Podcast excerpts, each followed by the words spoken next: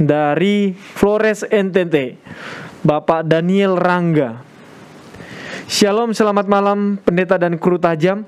Ada pertanyaan yang ingin ditanyakan dalam Hakim-hakim 9 ayat 8 sampai 15. Dalam ayat-ayat itu dikatakan pada po, dikatakan pohon zaitun, pohon ara, pohon anggur dan semak duri bisa berbicara. Apakah ini adalah suatu perumpamaan atau gambaran? Terima kasih. Kami bacakan pendeta, saya akan bacakan uh, kami akan bacakan bergantian dari ayat 8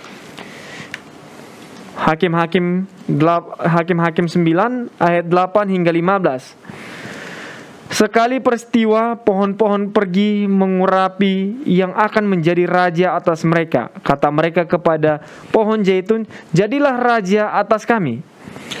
Ayat 9. Tetapi jawab pohon zaitun itu kepada mereka, "Masakan aku meninggalkan minyakku di yang dipakai untuk menghormati Allah dan manusia dan pergi melayang di atas pohon-pohon? Lalu kata pohon-pohon itu kepada pohon ara, marilah jadilah raja atas kami. Ayat 11, tetapi jawab pohon ara itu kepada mereka, Masakan aku meninggalkan manisanku dan buah-buahku yang baik dan pergi melayang di atas pohon-pohon? Lalu kata pohon-pohon itu kepada pohon anggur, marilah jadilah raja atas kami. Ayat 13, tetapi jawab pohon anggur itu kepada mereka, Masakan aku meninggalkan air buah anggurku dan menyukakan hati Allah dan manusia dan pergi melayang di atas pohon-pohon? Lalu kata segala pohon itu kepada semak duri, marilah jadilah raja atas kami.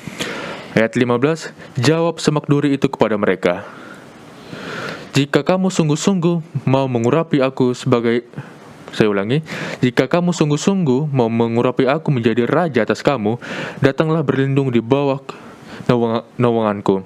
Tetapi jika tidak, biarlah api keluar dari semak duri dan memakan habis pohon-pohon aras yang yang di gunung Libanon. Baik, silakan pendeta. Terima kasih. Tadi kan dibaca dari ayat yang ke 8. 8. Seakan-akan ini adalah awal dari ceritanya karena dikatakan sekali peristiwa. Iya. Tetapi kita baca dulu dari ayat yang ke-7. Setelah hal itu dikabarkan kepada Yotam, pergilah ia ke Gunung Gerizim dan berdiri di atasnya, lalu berserulah ia dengan suara nyaring kepada mereka, "Dengarlah aku, kamu warga kota Sikem, maka Allah akan mendengarkan kamu juga. Lalu kemudian dari situ barulah dia memulai ceritanya dan dia mengatakan sekali peristiwa barulah kemudian uh, apa namanya uh, cerita ini dimulai tentang pohon-pohon seperti ada rapat lalu mereka lagi mau lihat siapa yang mau jadi raja dan lain sebagainya. Ini kan sudah diawali dari kisah Gideon. Setelah Gideon meninggal, siapa yang akan melanjutkan kepemimpinan? Gideon adalah salah seorang hakim. Lalu salah seorang anaknya yang bernama Abimelek ingin untuk menjadi raja. Lalu kemudian apa yang dibuatnya? Ia membunuh anak-anak dari Gideon, semua yang lain. Abimelek ini bunuh, kecuali ada satu yang terlepas, yang tidak dibunuh, yaitu anak yang bungsu. Di dalam ayat yang kelima dikatakan, ia pergi ke rumah ayahnya di Ofra lalu membunuh saudara-saudaranya anak-anak Yerubaal. Ini nama lain dari Gideon, anak-anak Yerubaal 70 orang di atas satu batu. Tetapi Yotam, anak bungsu Yerubaal, tinggal hidup karena ia menyembunyikan diri. Lalu Yotam inilah yang berdiri di atas gunung Gerizim, lalu kemudian dia menceritakan tentang uh, perumpamaan ini, tentang bagaimana mereka mau menjadikan Abimelek menjadi raja. Semua pohon yang bagus-bagus sudah disebutkan, mulai dari pohon zaitun, lalu kemudian ada pohon ara, lalu kemudian ada pohon anggur, semuanya menolak, tidak mau menjadi raja.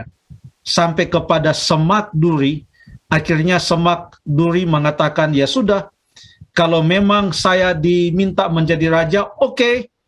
Sekarang apa makna dari perumpamaan atau gambaran ini? Ini seperti menggunakan gaya bahasa personifikasi, di mana benda-benda yang tidak bisa berbicara diumpamakan bisa berbicara atau bisa berlaku sebagai manusia.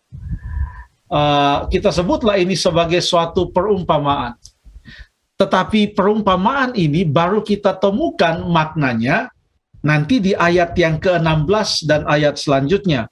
Karena di dalam ayat yang ke-16 dikatakan, maka sekarang jika kamu berlaku setia dan tulus ikhlas untuk membuat Abimelek menjadi raja, dan jika kamu berbuat yang baik kepada Yerubaal dan kepada keturunan dan jika kamu membalaskan kepadanya seimbang dengan jasanya dan seterusnya dan seterusnya. Jadi Yotam amarkan kalau kamu mau membuat Abimelek menjadi raja, ingat Abimelek ini seperti semak duri kalian akan bisa dimakan habis oleh semak duri ini. Ini berbahaya kalau kalian mau membuat Abimelek menjadi raja.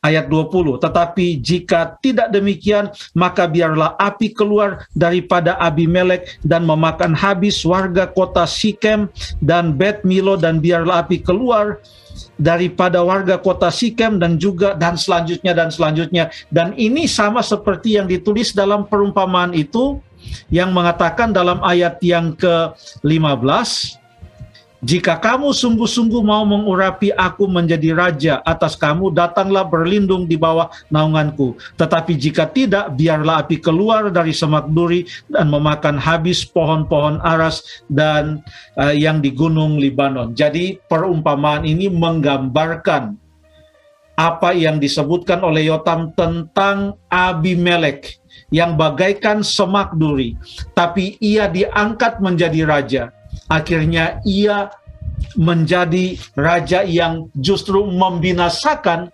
orang-orang yang mengangkat dia. Ceritanya cukup panjang, boleh baca di dalam uh, bagian yang sisa dari Hakim-Hakim pasal yang ke-9.